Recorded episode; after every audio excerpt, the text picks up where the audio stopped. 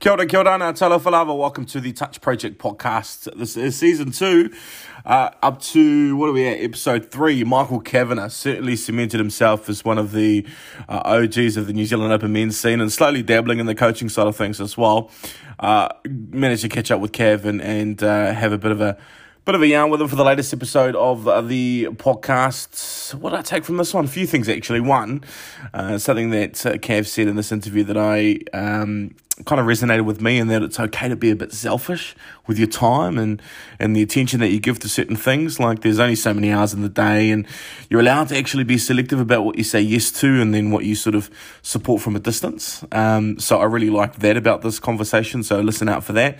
And the second thing I enjoyed about this conversation with Kev is that uh, you're really in touch. You're only as strong as the uh, support system that you have around you. I loved hearing uh, Kev acknowledge his mum as a proud mama's boy myself, that got me right in the feels. So I hope you enjoy listening to this uh, conversation as much as I enjoyed having it with Kev. Episode three of season two. Get amongst it. Kia ora. Michael Kavanagh, how are you, brother?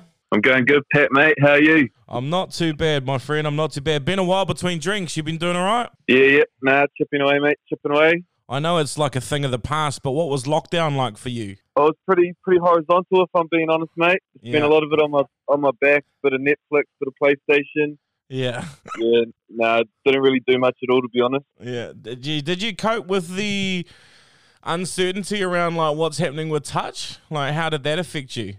Uh, I guess I was in a little bit of a an okay boat there, to be honest. I kind of knew where I was sitting. Uh, injury kind of had ruled me out of the upcoming Trans Tasman, so in a in a way, with it being postponed or or now Yeah. cancelled, or not too really sure what's going on there. Uh, it didn't really affect me too much, but I know it affected obviously a lot of the other boys and, Yeah. and some of our, our new boys that would have um, got their first caps, obviously. Mm. Would you would you have still played sort of a role in, in the in the Trans Tas thing, or had you sort of had to take a complete step to the side because of injury? Oh, look, I probably can't comment too much there because I, I was kind of in the process of working that out when the whole COVID thing uh, kind of came in. You know, I was trying to figure out whether or not there'd be a way I could still go over Mm. and support or, or be a helping hand there, but it never really got that far because um, obviously COVID snuck its way in through the Yeah. borders and, and yeah, we are we are here doing what we're doing now. That's right. Just put, just you know, this is what we do on this podcast now. It's caused trouble. So if you just throw it out there, Kev, uh, and then you know, you never know, things might just manifest the way that we want them to. I reckon I got a good feeling about that. You never know, mate. You never know. Um, looking forward to chopping it up, bro. Let's let's wind the clock back a wee bit. You sort of, I guess, you figured out how this whole thing works before we can figure out where we're going with this yarn. I really need to know where we've come from. So, uh, what's the what's the genesis of Cav's journey in touch, bro? Take us right back to the beginning. Yeah, well, uh, I guess for me, it, it, it all starts back in Christchurch at a at a local uh, module, Nunweek Park, who's ru- well, which is run by Shelly Johnson and her whānau. Um, Mm. Shelley being the manager of our, our Open Women's team, and um, that was one of my first coaches uh, back in the day as well. So a bit of bit of props thrown out there. But no, yeah, that's where it all began, Just a local um, local module, and loved the game. And then it kind of fell away for a few years through um, intermediate. Our school team didn't have a have a team that competed, so I didn't really play through any of those Mm. years. So kind of lost lost track of it, and then it came back to me again um, in high school. Played for Papanui High. We managed to qualify for secondary schools in my last year of being there. Yeah. They changed it from a from a two two school qualifying uh, in the south to four, and in the last year of, of being there. So otherwise, we might, might have got there a, a couple of times before that as well. But that Mm. was when Aranui were very strong in the boys' grade down south, and then it kind of just kicked on from there. I was fortunate enough as a young fella to get involved with the Canterbury men's team, selected at a at a young age. I think I was 16 when I first got selected, and Mm. kind of never looked back. Men's has kind of been there since, and I've Mm. been um, been involved with some pretty big names, especially of Canterbury touch when I was first coming through the through the men's pathway, and I um I hold hold all of those players in high regard of of molding me into into kind of what I am today. Yeah. So is so Canterbury's home then? Christchurch is home, or Christchurch is home. what was that like growing up down there? Like, was it was it like reflect on on growing up down there versus sort of what you've become accustomed to up in Auckland, or is it is it like chalk and cheese, or what? I get, I guess everywhere is kind of going to be different, but I, I just can consider um, where I am now no no different to really being home in Christchurch. Mm. To be honest, you're going to make make what you make of wherever wherever your journey takes you, and uh, I believe it's just kind of what opportunities you want to take when you're growing up. That'll probably mold your pathway. So I, I kind of see it as much of a much of a muchness. Obviously, it's a little bit more busier up here. Yeah. It takes a little bit longer to get from A to B, but no, I'm enjoying it just as much as um I I enjoy it mm. down in um down the O3. So so walk us through, I guess your. Uh, your early years in touch. Uh, so we've so we've covered the school stuff, and then you get into the the representative program quite young, but you're sort of stuck in that open men's framework for a while. So what was it like playing open open men's for for Canterbury?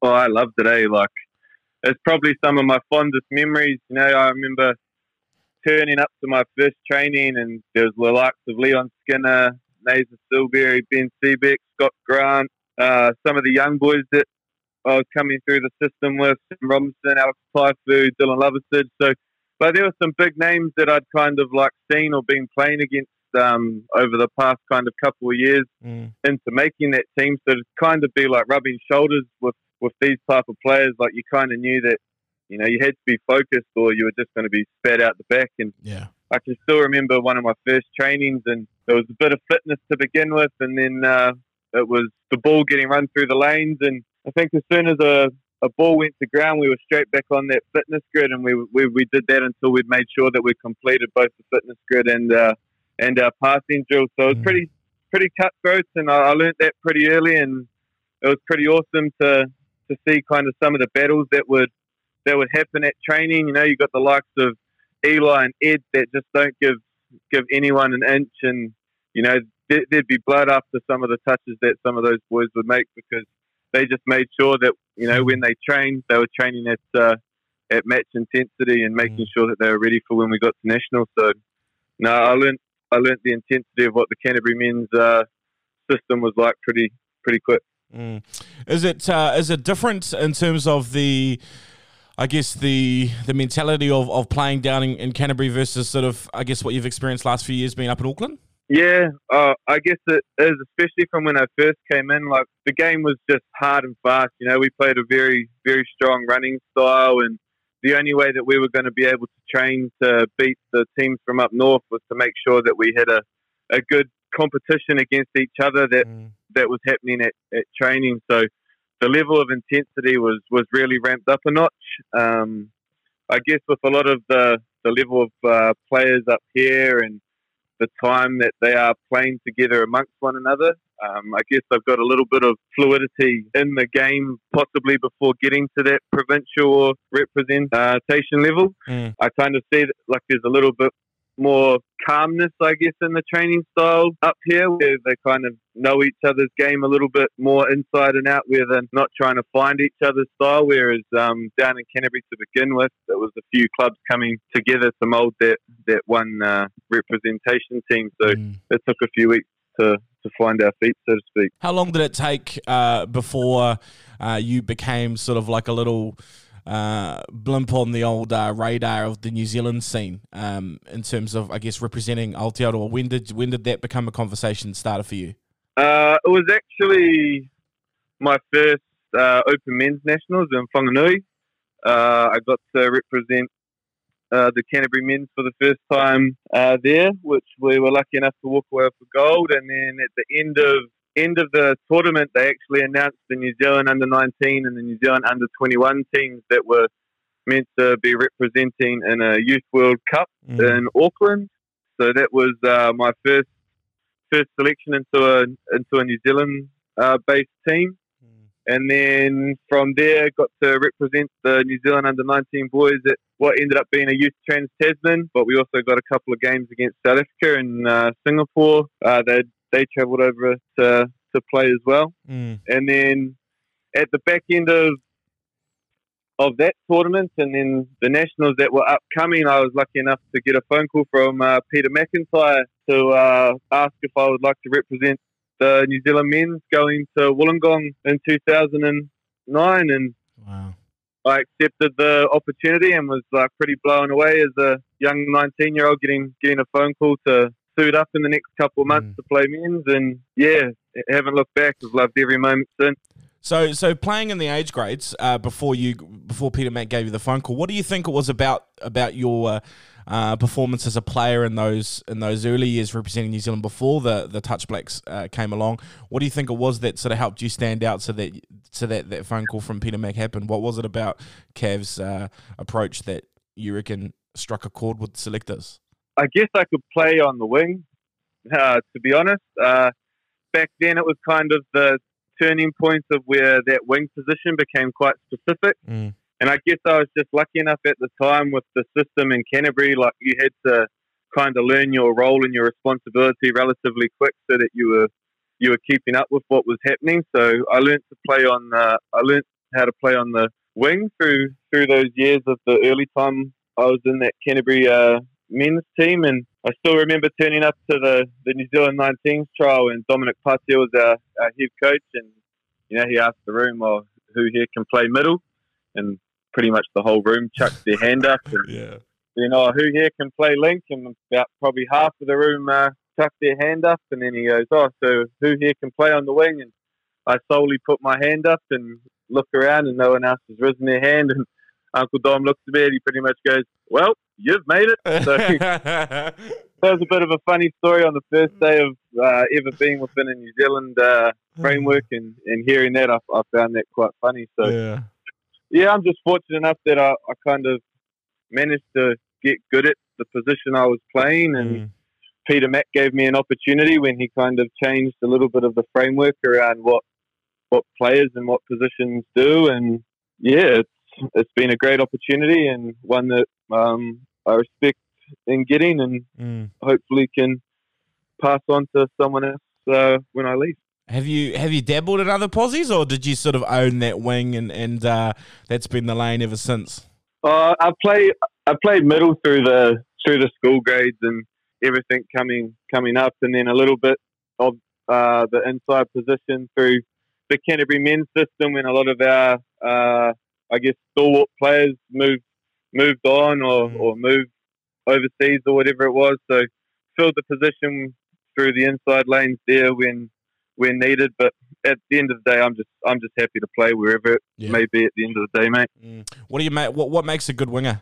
to be honest, I think it's failure. Like we're we're going to be in the most vulnerable position, probably fifty percent of the time that we're out on the field with the way that the style of the game's been over the last probably ten years, where those passing systems have just got that much better. So I guess it's understanding that you got to learn how to get it right from getting it wrong. Mm.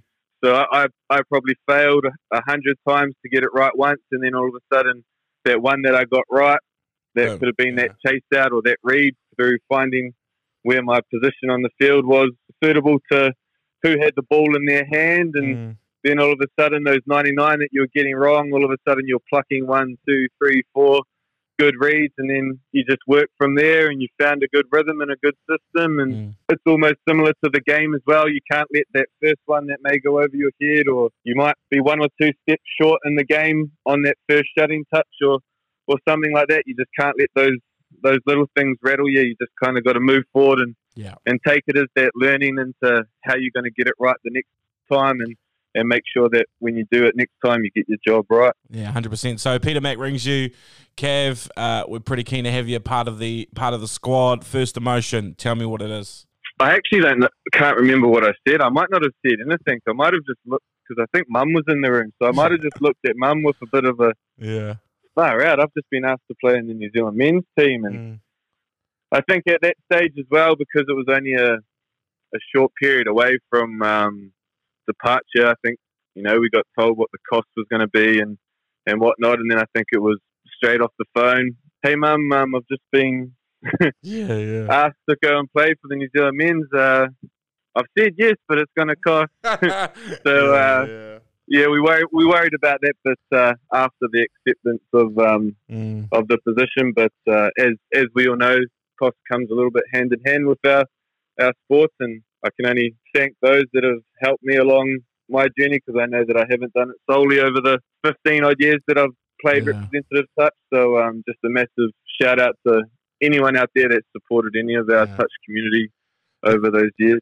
Been huge.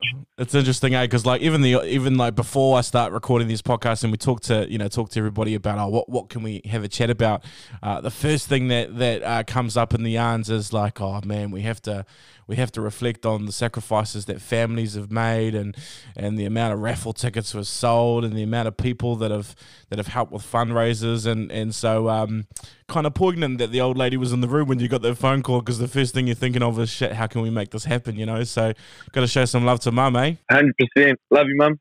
yeah, yeah, yeah, hard out. So, so first camp, what's that like? First camp, I think, actually came after um, going to Wollongong because we travelled as a team. I don't think there was actually an official camp or the time that I was involved within the squad. I I don't remember there actually being a camp. So mm. my first official camp wasn't probably until the following campaign in 2010 when we played at Waitakere Trust. Wow. And I just remember coming in, a few familiar uh, faces from from the previous campaign that as a young fella you're still a little bit hesitant. You like were teammates, but at the same time that intimidation factor of who they are on, on mm. the touch scene.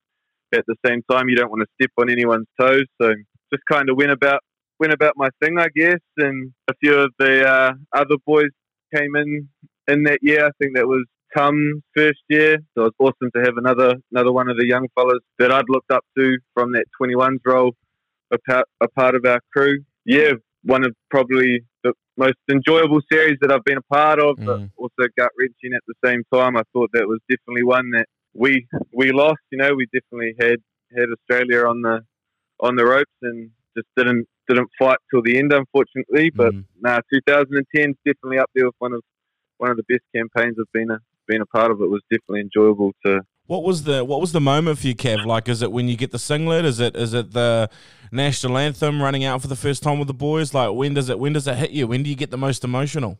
Oh, I, I think for a lot of the boys, um, they can probably relate to this a little bit with me. Um, for me, it was when the first person got their singlet, when we got uh, uh, when we were doing our jersey presentation, I think you underestimate the power of what you're about to receive. And mm. as a new new person, I still remember getting getting asked, "Oh, have you got your speech ready for when you receive your singlet?" And you know, like I was freaking out a little bit, like I was pretty pretty reserved and pretty shy, and didn't really know what to say. And I was like, oh, out. I didn't know we had to have something prepared. Yeah. Um, so hearing just the power and what it meant to all of these legends and just the raw emotion that was going around the room, like it was just something surreal and something that was so powerful to have been in that room to understand. And I think for me, at that moment, I just really cemented a thought of this is where I want to be and this mm. is who I want to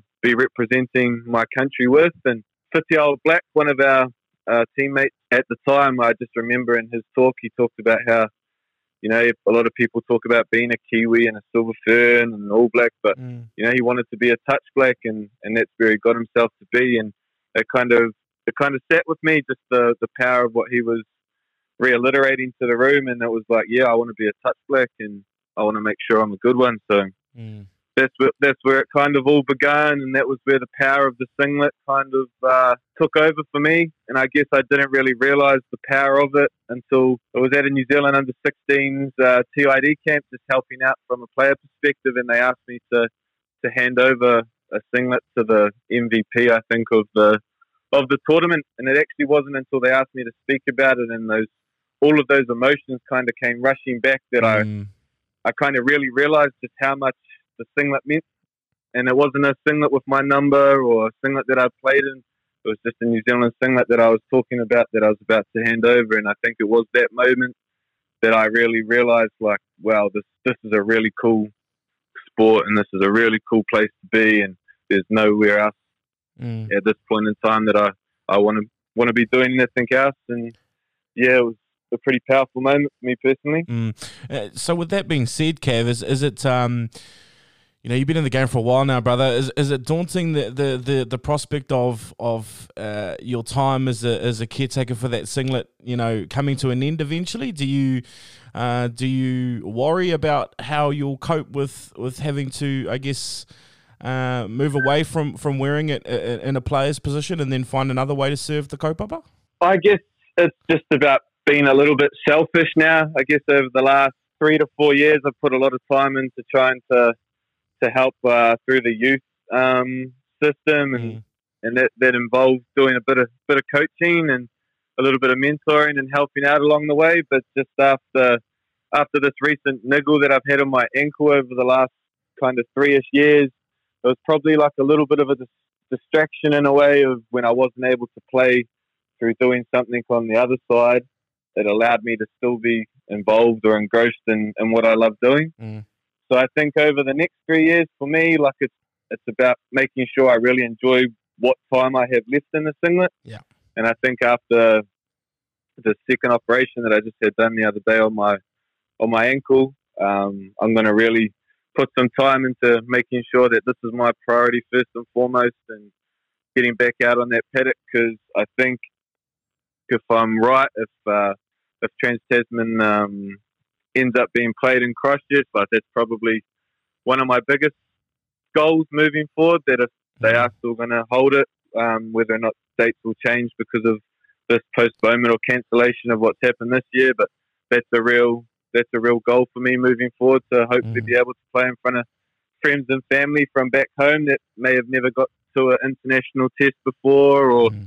or seen international touch. So that's a that's a big goal in a small time frame moving forward, and then hopefully all things going right and and the body holds up that that World Cup yeah. uh, that's eluded us over the last three three times. Uh, that's a big goal. I, would really love to win an Opens World Cup, mm. but at the same time, I'm also realistic, and I'm gonna I've got to make sure that I'm putting my best foot forward, and and if I'm not doing that, then obviously that's the respect that I'll I'll earn from the coaches when they let me know that that I'm not up to date. And by all means, if they've got the faith in in those players that are coming through, then mm. then so do I. But but until until then, I'm going to make sure that I'm I'm putting my best foot forward to still be in, in my peak of my condition to mm.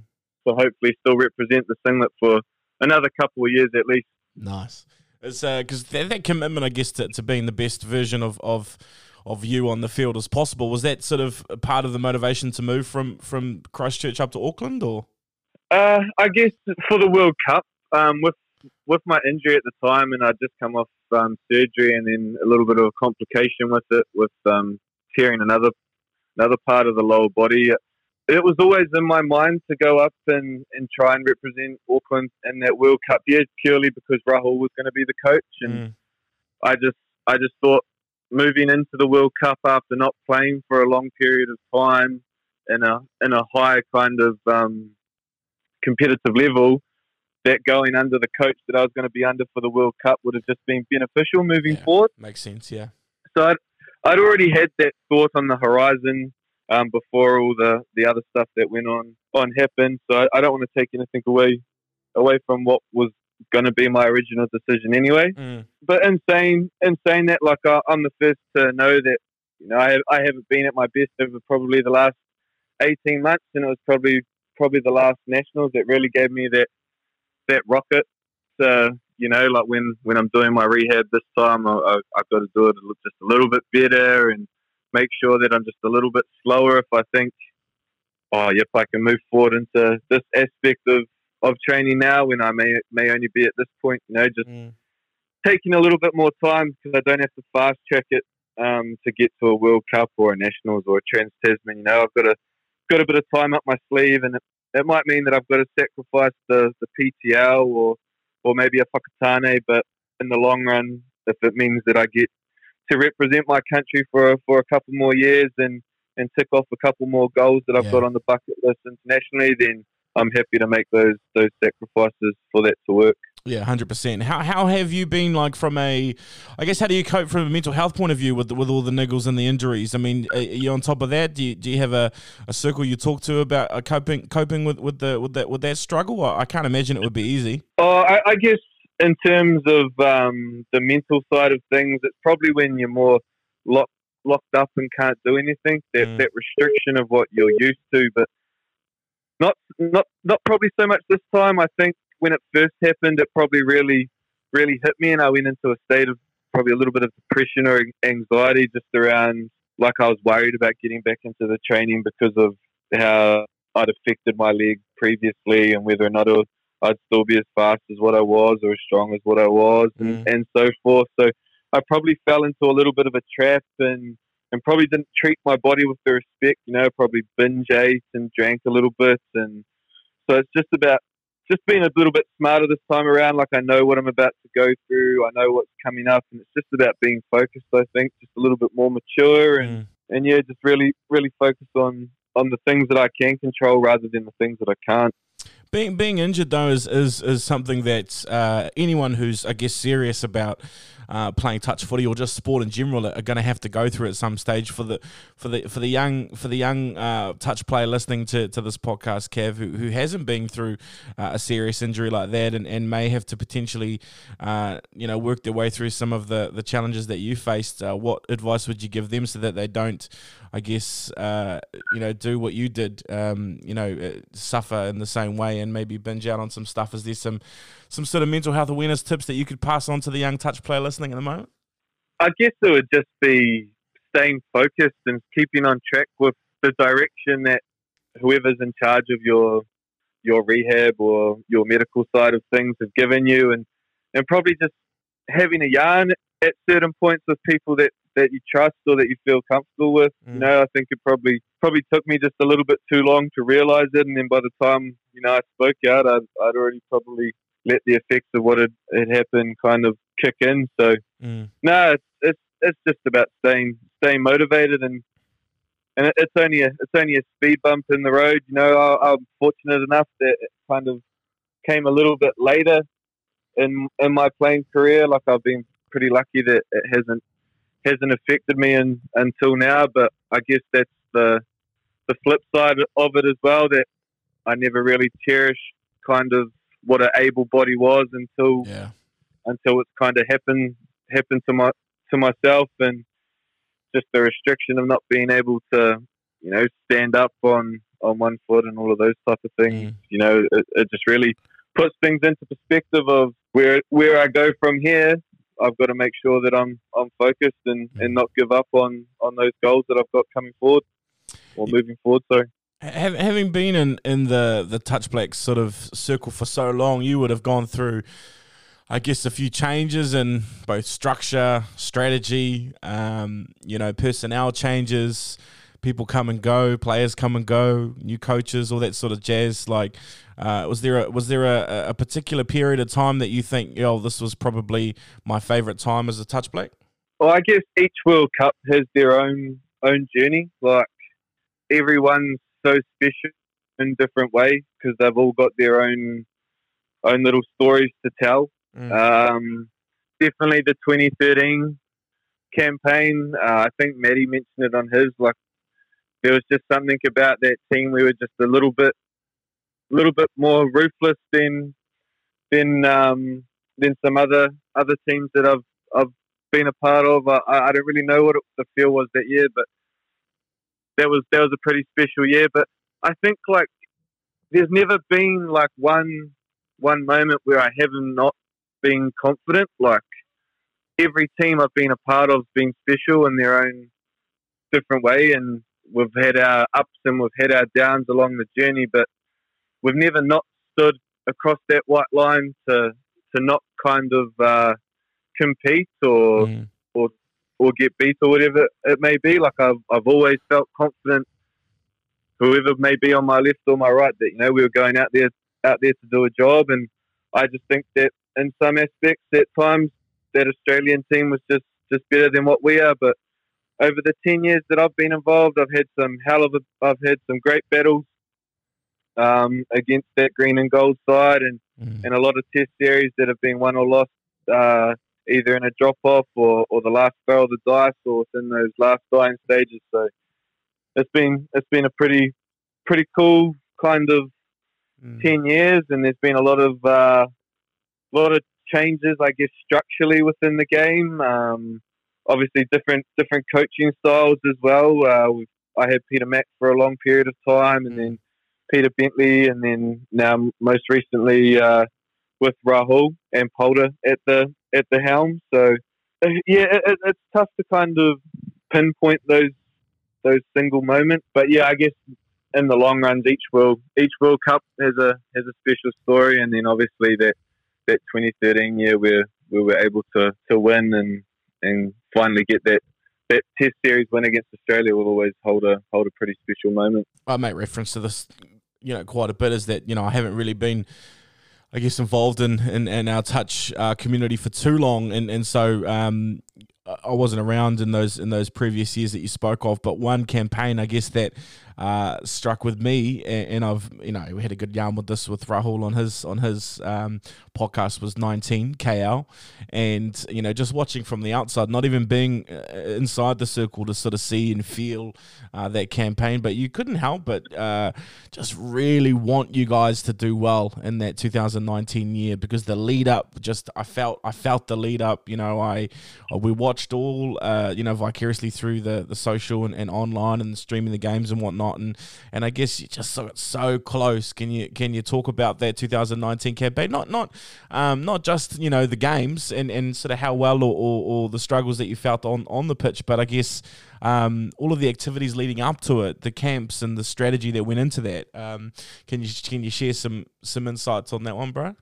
Oh yeah, KL was definitely definitely a highlight. Um, I think just with with all that happened, I was I was fortunate enough to obviously go there with the Youth World Cup, so I kind of experienced where we were going before we got to go there. But to do it with the the bunch of lads that we went over with, like it was just it was just such a fun time. Like we were so competitive in everything that we were doing in the lead up, mm. whether it be through our homework or our fun little games or what we were doing on the training paddock or in the fitness or whatever it may be. Like everything came with that level of competition, but everyone was always doing it with a smile. So the the camaraderie amongst that team and, and the lead up and some of the things we got to got to do as as a unit were were, were pretty special. And mm. I know that, that that team that was a part of that 29 campaign, uh, 2019 campaign will will definitely hold on to a lot of those memories. But I think one that was a little bit surreal for me at the time was um,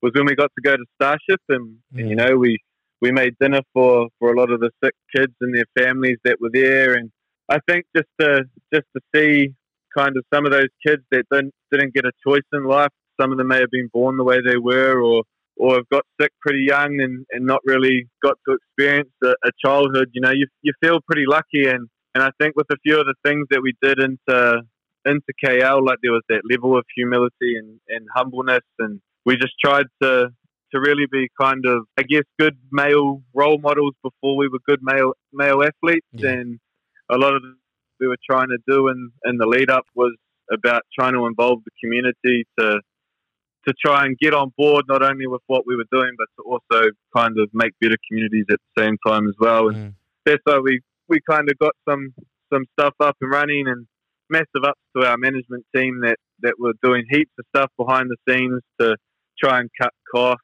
and and get us um, over the line with with uh, all the expenses that it was to, to get to KL and then to finally get there and to fall like a hurdle short and unfortunately I wasn't able to, to be on the field with the boys in that final but just to, to stand alongside them just so proud of their efforts yeah. just to fall one short of what was such a cracking game. Like to be playing in the heat and the humidity, and to just go down by you know one pass realistically. Um, you know, like it, it just holds testament to kind of what what not just us as a country did, but what Australia did as well. You know, like we put on a we put on a spectacle for for the touch community. I I, I hope and.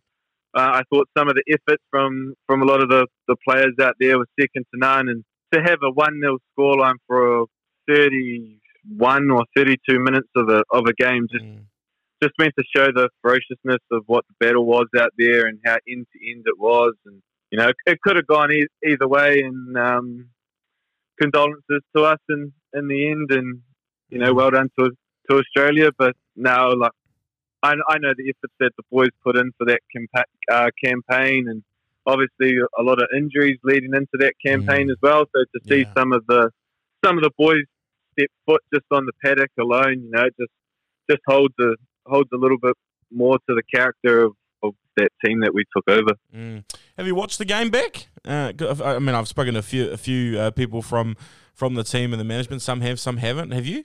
Uh, I've watched I've watched snippets of it. I think I've I think I've watched till half time a couple of times, but I don't think I've watched the full game as of yet. Mm.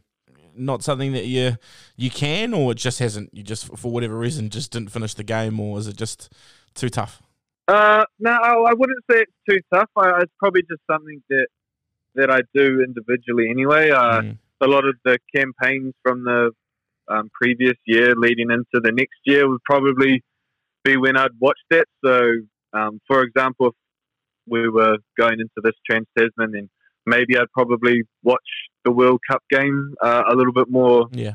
in depth, uh, just moving forward. But um, oh, Oh, I'm sure I'll, I'll watch it in in due, in due course in, in full. yeah, yeah, yeah, no. Well, I'm just saying if, if you if you want to do that and we can just do a podcast at the same time because I reckon that would get my views up. Uh, if you if you want to do that, Kev, we can make that happen.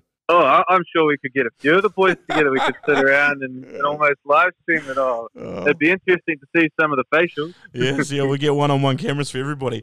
Um, oh man, hilarious! I, am keen to know. Um, you know, if you had to, I guess, describe each coach uh, from the Touch Blacks that you have, you know, played under in in a few words, uh, how would you how would you describe them? Let's go through them. Peter Mack, how would you describe his coaching ability in a couple words? Cooey land. uh, a li- little bit of an inside joke there. Um, now, oh, Peter Mack, very very passionate, um, very very driven. Uh, got away with words, but um, someone someone that'll never never let you down. He'll he'll make sure that uh, he's always there to, there to help you out or, or pick you up. Nice. I'm glad that you clarified that was an inside joke because I laughed just to laugh for you. I had no idea what you were talking about. nah, full, um, full, disclosure. I, I, I hope uh, I hope a couple of the boys get that joke. Yeah, yeah. um, Peter Bentley, uh, describe that. Uh, describe working, uh, coaching, uh, playing for him. Uh, PB, he's very very reserved. Um, very am- ambitious. Like he he liked liked his um, out of the box thinking. So he brought some new innov- innovative ideas in in the few years that we that we had um, PB. And I guess if you watch his sideline manner, like he, he was never rattled. Like you know, he was always always nice and mm. calm. Always had a good good manner. And so when he was delivering stuff to you in the in the sub box, um, it was always very precise, and you understood what what you were getting from him. Never, never had a good spray. He's not that kind of coach. I don't know if I've had a run in with any of the coaches yet, to be honest. Oh, true story. Okay, good to know. So Rahul, what's he like? Uh, Rahul, uh, he's brought, um, I guess, a level of challenge. So he, he's challenged us by choice, I guess. So he's throwing us curveballs, and we've had to kind of work out how we're how we're going to get past this or how we're going to move forward. So he's really throwing like that innovative thinking kind of style to us. So I guess when we're under pressure, we're used to having to think of how we can get out of trouble and mm. almost just refined a lot of things for us, re- really, and kind of made us realize that just by getting the basics right, we can end up doing a lot more down the line. And then you can see through a lot of uh, skill acquisition, a lot of our stuff is actually starting to become a little bit more fluid, or we're not dropping as much ball, or we're completing a lot more sets. Mm. So, yeah, he's kind of really refined us, and then brought a brought a new level of thinking, and, and just really challenged us to to be better people and better athletes. Mm.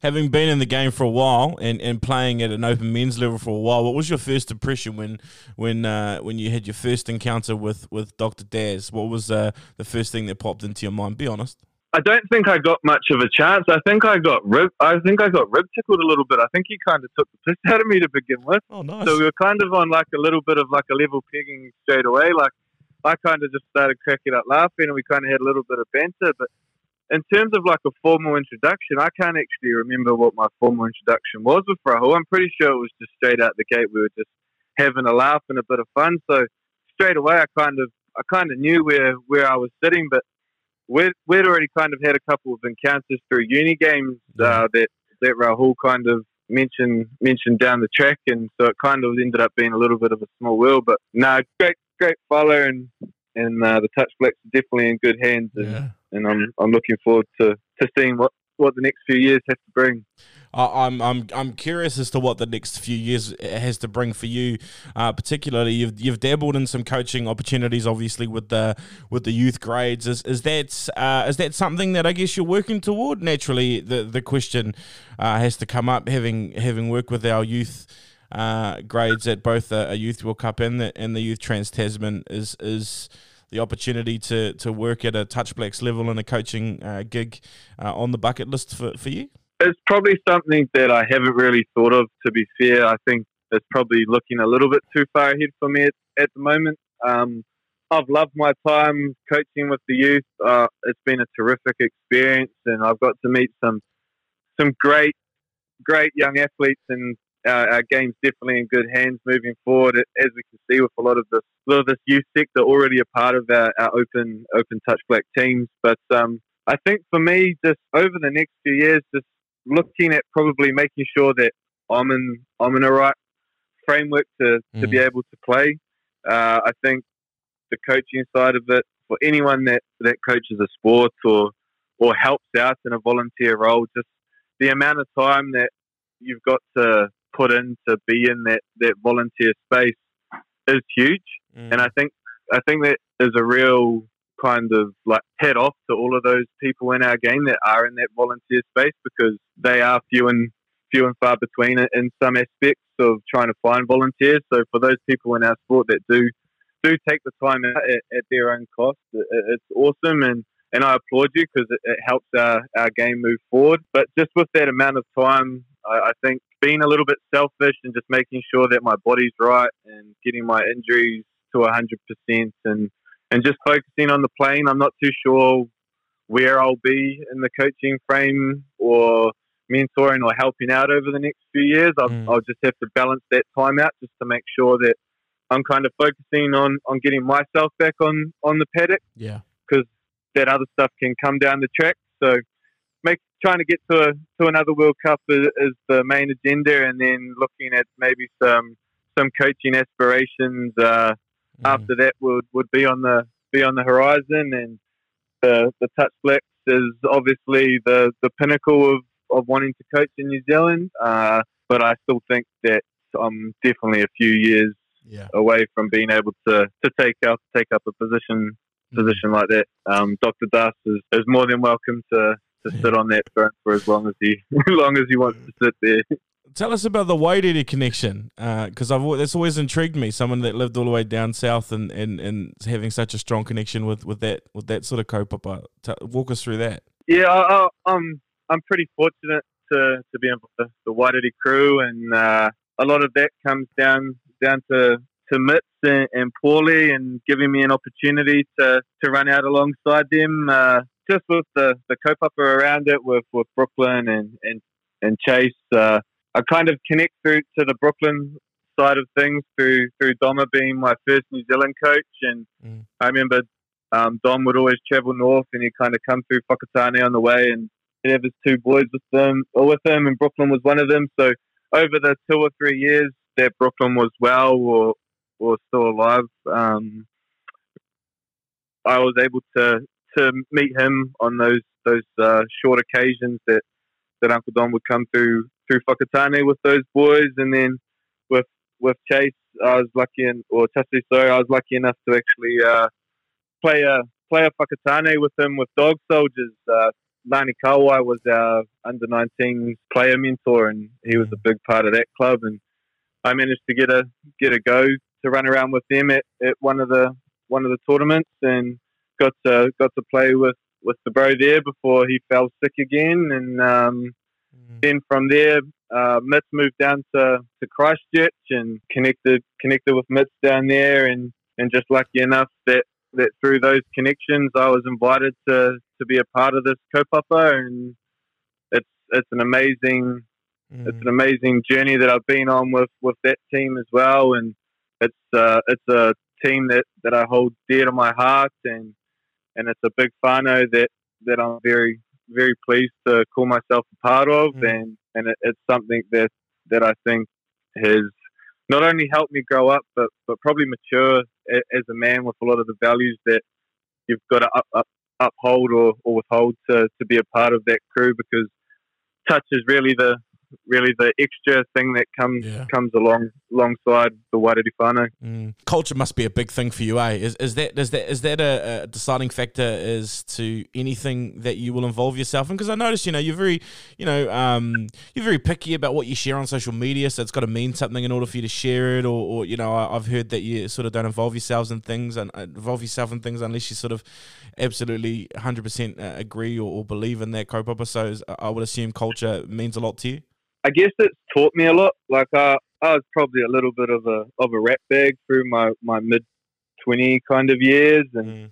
there's probably some stuff that was on social media that probably didn't really reflect kind of like actually who I who I was. So I guess in a way, I've I stepped back a little bit from from kind of trying to trying to let any of that get out there because I was in a different position as a role model to the game, but also within the sport and and in some of the the teams I was in, and it wasn't a very good reflection not only on myself but of, my teammates or, or who, who, I was as well. Mm. So I guess the culture side of things, it, it just kind of helped. It's helped me mature and and realize, you know, what, what it is to be a young a young male, I guess, athlete or role model grow, growing up in New Zealand, and and some of the stuff that I was doing through that mid twenties didn't reflect that, and yeah. I guess that's probably why I'm a little bit selective on, on what I what I am doing on, on social media or what I am sharing or, or reflecting, and mm. I, I think that's why for this time period, at least while I'm injured, I've actually removed all, all of the social media aspect just so that I'm focused on, on what it is moving forward, and yeah. that means that you know I'm not spending those those days scrolling scrolling away. um, it's good though. I mean, you're pretty much stuck in a couch or in your bed at the moment, bro. I need to show you how TikTok works, Cuzzy, because it's amazing. Trust me. Uh, I've definitely, I've definitely seen it working, but you won't, catch, you won't catch me involved in one of them unless I'm another rookie somewhere for a team, which I don't think will be for a long time. Yeah, nice, nice. Um, uh, give us five people that have helped you get to where you are, inspired you, uh, uh, uh dear to your heart. Uh, say thank you to five people mum would have to, would definitely have to be be my my number one. She's been she's been the rock. You know, any, anything I've I've needed or or required or whatever it may be. You know, I've, I've always been able to count on mum. Even in times where I probably shouldn't have been able to count on her, I've always fallen back. She's been a big rock in, in my career, and, and when I think of you know the singlet and and who I who I represent, you know, mum's always on my on my back or mm. or sitting on that on that fern on my chest every time I go out. So mum was def- mum's definitely a big one. Uh, number number two, I've probably got to probably got to throw Polder out there. Uh, he's been a big influence to me. He was actually my school coach, mm. so he got me back involved in the game. So to to go through a lot of the ups and downs in my touch career with someone that that's been a coach along a long period of the way um, has been has been awesome. So to see him now coaching at the New Zealand level as well, and to be able to to represent that that that's pretty wicked. I guess I got to throw mention to to three of the boys back home, Chad, James, and Sean.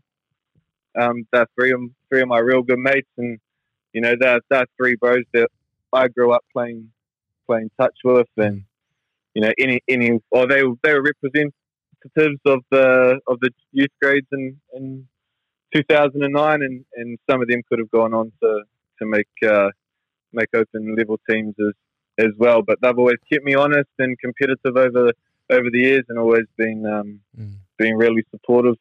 I guess all, all coaching staff, management, uh, any anyone that's realistically been involved in any of my transportation or or journeys from from coming up to to Auckland. It's been massive, obviously, from someone from the south. It's always tough to travel, but you know everyone's always been hospitable every time. Um, every time I've come up, so yeah. just want to thank thank all of those all of those people that have helped me up every time I've come here, especially over the last eighteen months. Brenda and her family, mm. um, you know, giving me a giving me a place to, to stay, and and um, it's been been a huge help. And number five, uh, just all of my teammates over the whole period of, of time that I've been involved in the game, both both nationally, provincially, rep- representation wise, social level. Like you know, without that level of competition, you know, I wouldn't be able to, to be the player I, I am today. mm. and and even just some of the boys that I've I've grown up in the game with, like like Paulie, Mitch, Mo, Reddy. You know those those five kind of off the top of my head when I came in were were fresh on the scene and. You know, they've become some of my best mates, and I've got to go to some pretty cool places around the world and experience their weddings or, or some of their, their finest hours. So, you know, to to have such a, a fine group of young men to to look up to and to kind of walk alongside, you know, it, it's it's pretty special, and yeah. to be able to grow up uh, alongside them has been awesome. And then just lastly, just uh, Peter Mac. Uh, mm. he's probably the last special mention of, of the whole thing. Just the, the time and effort that I've I've had with him over the last ten years has been been second to none, and just the belief that you know he had in me as a as a young kid, and then as a young coach as well to, to believe in me the way that he has and to give me some of the opportunities that I've been uh, lucky enough to receive. Um, I can't can't thank enough, and mm. I'm very uh, very humbled to, to call him one of my good mates, and um, yeah. I look forward to catching up with him soon. Yeah, he's a good man. I like Peter Mac. He's the only person who's told me, "Can you can you stop talking during uh, during the half time at tournaments, please? I'm trying to trying to coach my team, and all I can hear is you on the speaker going, Uffy, and and the and the, the tournament tent is up here, and he, it's um, yeah, he's a good man. You miss home, bro? You miss Christchurch or what? Yeah, no, I, I I do a little bit. Like some of the boys I talked about, you know, like I've grown up with them since high school, so you know, like we're we're a pretty tight bond, so I'm actually going back in a week, so it'll be cool to catch up with uh, a few of the few of the lads down there, nice. and um, even Paulie. I think he he's got his birthday, so I think a few of the boys are flying down as well. So mm. even to connect with a lot of what what will be the New Zealand um, New Zealand crew as well, and the Wairere boys will be be awesome. You know, mm. it should be a should be a good weekend. So be cool to get back home. Stoked, bro. Look, I've really loved uh, the loved loved the last little bit. It's been a good a good quarter or Kazi, and and uh, yeah, it was it's really cool to learn a little bit more about you, bro, and and uh, and your insights been really cool. Really appreciate you taking the time to have a chat on the old potty, brother. No, it's been awesome, awesome, Pat. Uh, I've I've listened to quite a few of the the podcasts, and it's been cool to actually hear some of the stories of of you know some of the boys that you've played against or, or with, or some of the mm. management side of things, and just everyone's journeys and how everyone does have a, a different story, but you know we're all all trying to achieve the same common goal. So, yeah. no, I think think that you should um, keep doing what you're doing, mate. I think it's awesome for the touch community, and, and you're definitely. Uh, definitely keeping that uppy high up there. Nice, bro. I look, I'm looking forward to you signing my change the two minute music petition.